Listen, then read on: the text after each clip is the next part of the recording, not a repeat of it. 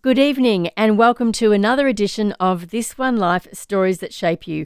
I'm Sharon Witt, and my special guest this evening is Grace Truman. She's an Australian writer, actor, and currently Year 12 student, and is the star of the award winning web series Graceful. She's currently in the throes of Year 12, and she joins me this evening. Hi, Grace. It's so nice to chat to you again.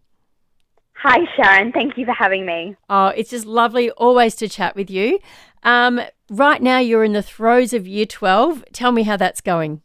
Yeah, uh, yes, so far it's been all right. Uh, it's definitely um, a balancing act, I would have to say, uh, trying to uh, find time to balance schoolwork and also time for myself.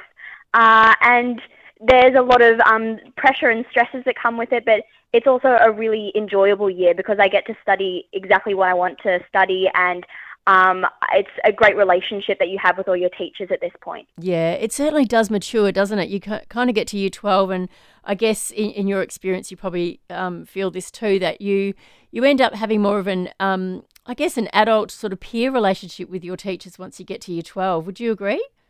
Yeah, absolutely, absolutely. Um, yeah, you, you learn learn so much from them. Yeah, I guess it sort of shifts around year 12 where it's like, well, everyone's here for one reason to get you through the year and to support you the best you can. So, um, what are you hoping to do after year 12? Have you got any plans? Yeah, well, look, originally I was hoping to go on a gap year and go traveling through Europe, but with COVID 19, I don't think that will be the case next year. Mm. Um, so I'm probably going to start a degree. Um, I want to do a double degree in science and arts to hopefully move into a career in science communication. Oh, wonderful. Oh, that's awesome. So, Grace, you are the star of the series. It's uh, Amazing Grace and now called Graceful.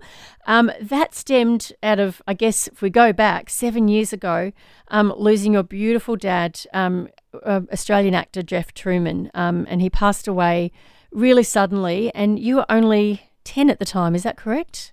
Yeah, 10. Yeah.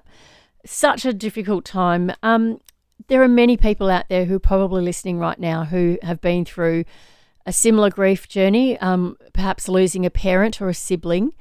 Um, what advice could you give them right now if they have just recently experienced a, a great loss or even in the last few years?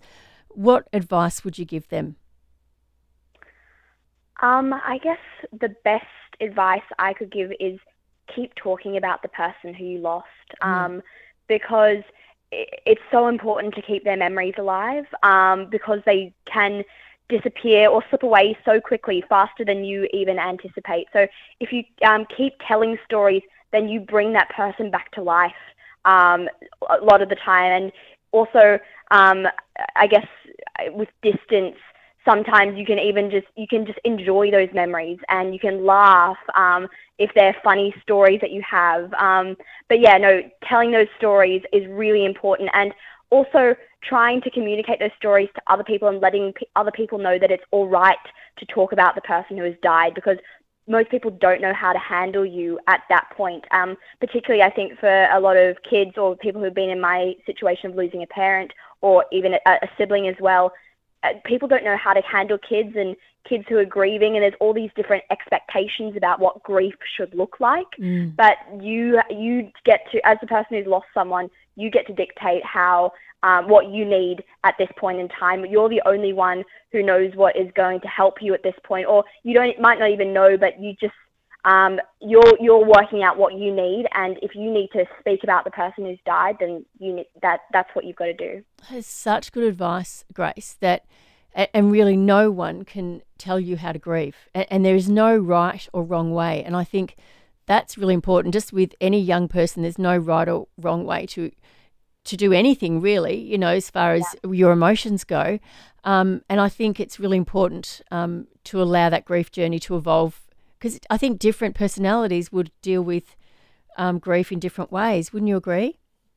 Oh, absolutely, absolutely. And I think though the one thing that uh, it has taught me, or losing my dad, is that you you might not know what to do, but each day try and make the most of it. Um, it's hard at first, but try and make the most of it because the person that you love can't be here. And what would they do if they could be here and make the most of their time? Yeah, yeah.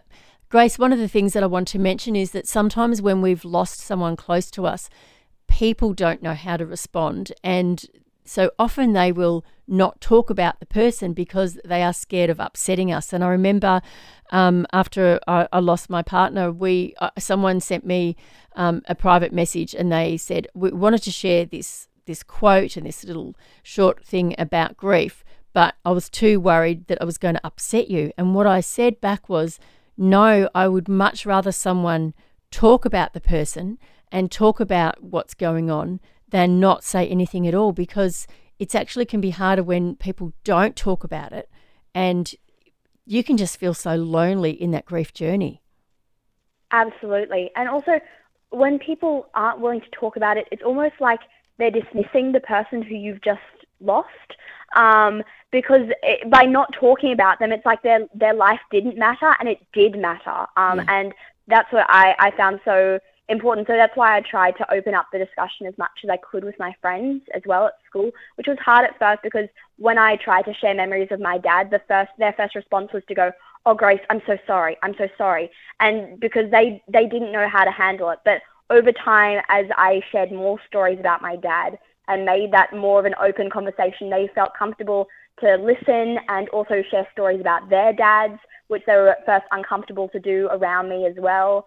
Um, but yeah, it, it, it's hard. We it's hard for the person who's lost someone. We have to teach people around us how to, I guess, um, how to deal with us or how yeah. to talk to us, which is a difficult position to be in as well. That's so true. We have to allow people um, to be able to learn how to deal with us with our grief. And we've got to be able to, I guess, and that's the tough thing actually being the instigator who talks about the person that we've lost which then gives them permission to go, oh, we're, we're, we're talking about that, are we? Yeah, exactly. It, it puts a lot of um, pressure and responsibility on the person who's gone through this most um, extreme and really quite traumatic experience. Um, yeah. But that's unfortunately the way it seems to be at the moment. Yeah. You were 10 when you lost your beautiful dad. What are the best memories you have of your dad, Jeff?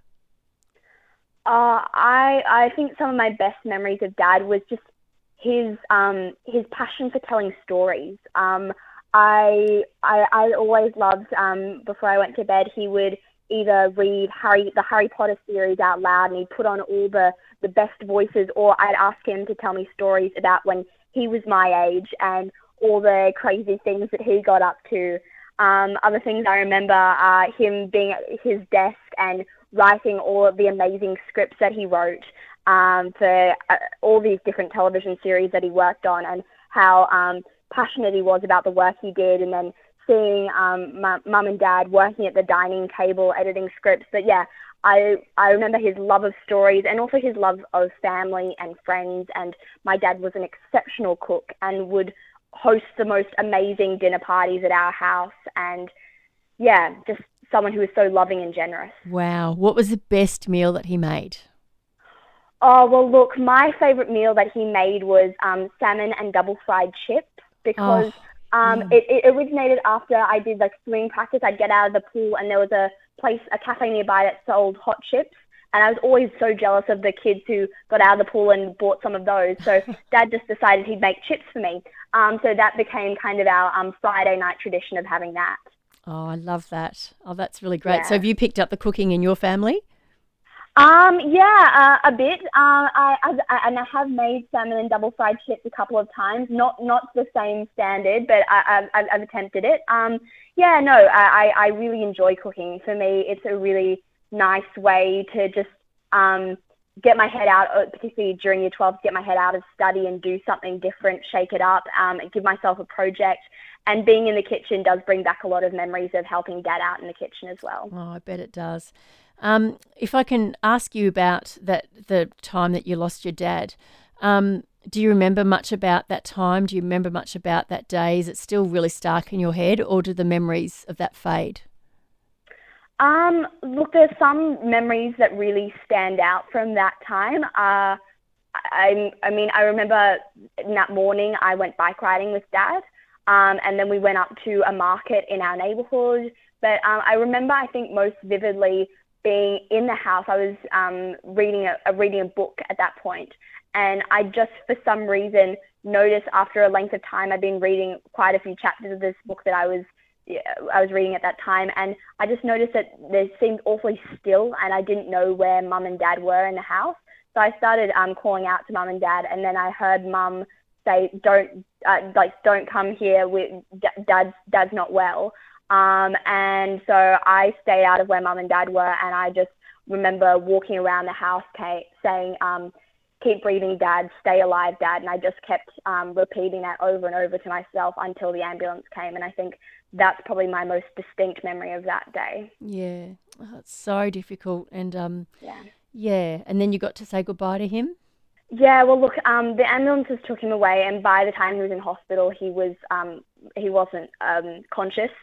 Uh, but we we got to spend a few days with him around his bed in the hospital, and we had lots of um, friends and family visit us. There was a family room that we had, um, and uh, I also remember, yeah, going on walks with different family and friends and how they were coping with the grief of losing their friend or their their sibling. Um, and uh, yeah, I, we kind of got to say good goodbye, but he wasn't he wasn't aware or conscious yeah. when we did.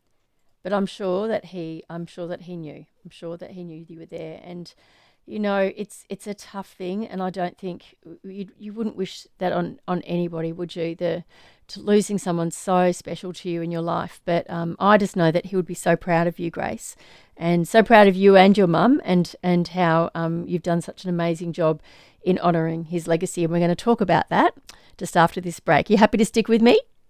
Absolutely. Awesome. Stick with us. Um, I'm chatting with the amazing Grace Truman, and we'll be back after this break.